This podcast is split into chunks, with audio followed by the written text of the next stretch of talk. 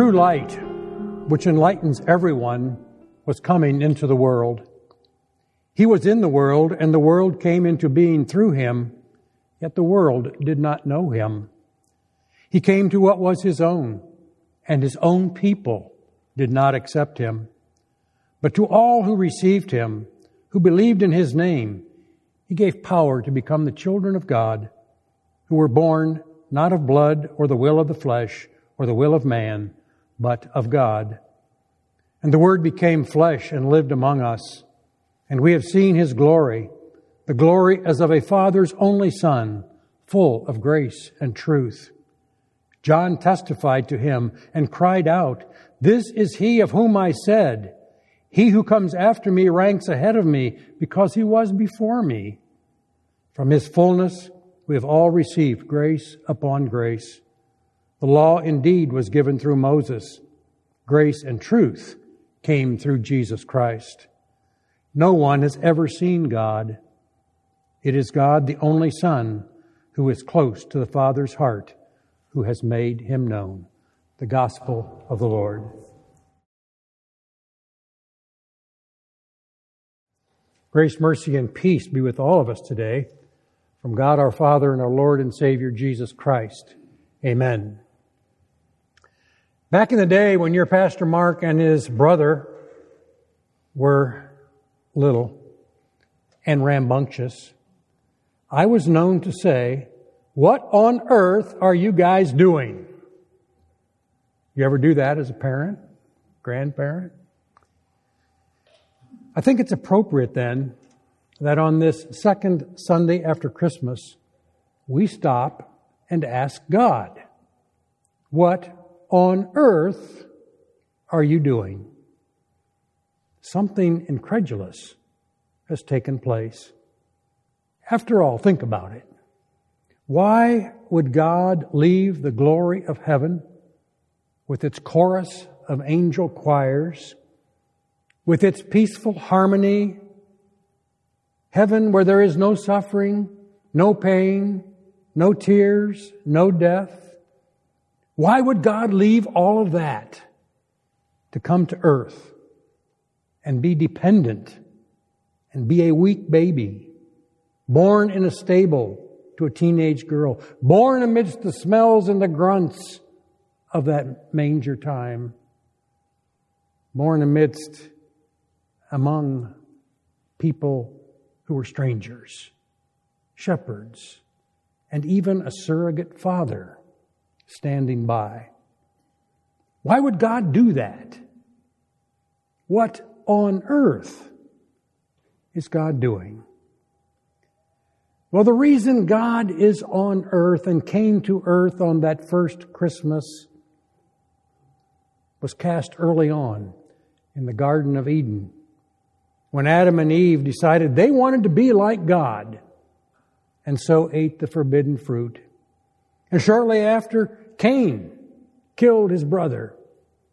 And then throughout human history, when people continued to disobey God, the need for salvation was evident. The wages of sin is death, we learn. Even the chosen one, God's own people, disobeyed. We hear that Moses, God's chosen leader, killed another man. We hear that King David, the great King David, committed adultery. There were wars and more wars. There was even a golden calf. Unfaithfulness was rampant.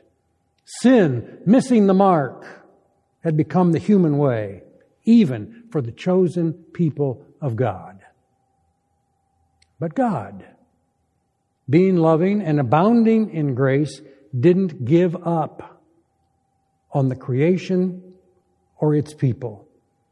Instead of turning everything into a giant flaming cinder, God made a series of promises through centuries of prophetic voices. What on earth is God doing at Christmas? God is keeping those promises. Here's how we remember a couple of them. A shoot shall come forth from the stump of Jesse, and a branch shall grow out of his roots. Isaiah, 700 years before the birth of Jesus, told of his coming. Look, the young woman is with child and shall bear a son and shall name him Emmanuel, God with us. Here is my servant, my chosen, in whom my soul delights. He will bring forth justice and peace to the nations. Quite a promise. Over and over again, God looked upon creation through tearful eyes, and God made promise after promise of a Savior, a Messiah, of Emmanuel. What on earth was God doing that first Christmas? God was keeping a promise. A promise to save creation. A promise to save God's own people. A promise to save you and me by sending a Savior. But that wasn't all. God was on earth to prove a love, and not just any sort of love. This was something very special. This was love divine, all loves excelling, of joy and heaven and earth come down. This love came down to earth and excels above all others. Jesus said it best when he said to Nicodemus, For God so loved. God so loved the world that he gave his only Son, that everyone who would believe in him would not perish, but have everlasting life. That takes a very divine, stubborn kind of love. A love that is willing to die for its fulfillment. A love that requires sacrifice in order for it to be fulfilled. And it is a love that Jesus showed his followers then, and it is the same love that he shows to you and me today.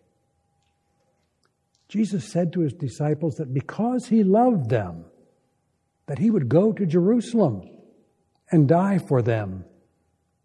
But they didn't get it. They didn't understand. They asked, well, who does that? Who goes and dies for someone else, especially a sinner like me?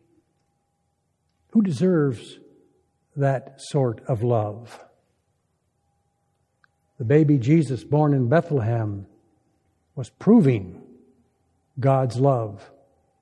That he would leave the Father in the glorious company of heaven to be born as one of the human beings that he came to save was proving a love beyond understanding.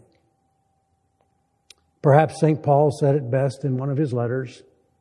In Jesus, all the fullness of God was pleased to dwell. And through him, God was pleased to reconcile himself to all things by making peace through the blood of Jesus.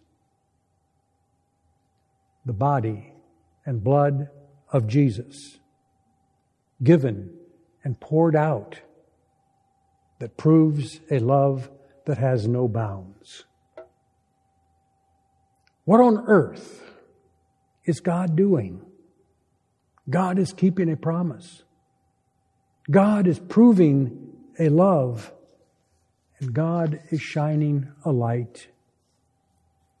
God is shining a light on this dark and weary world.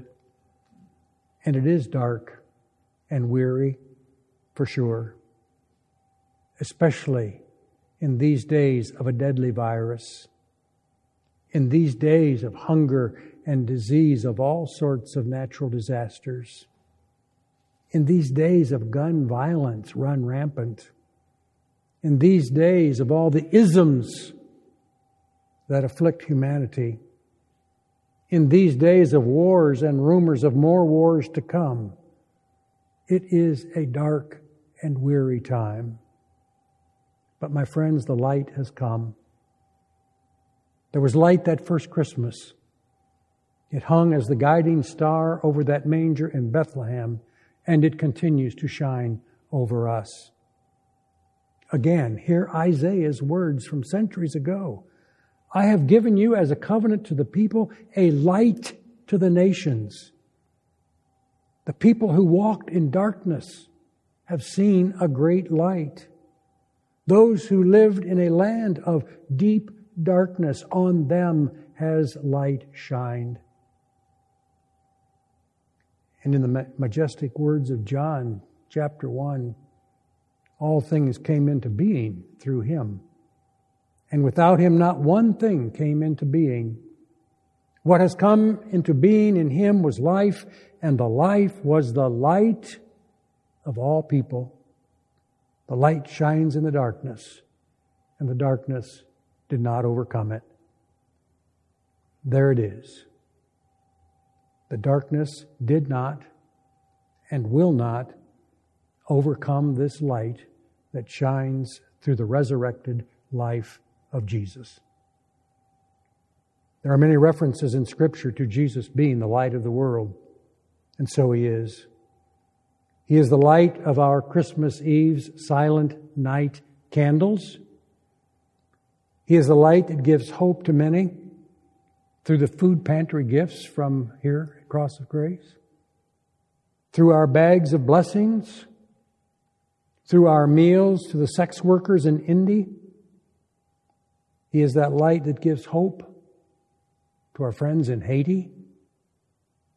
He is the light that is focused through all of our mission focused giving throughout the year. He is the light that gives us hope in the face of injustice and illness and suffering and even death.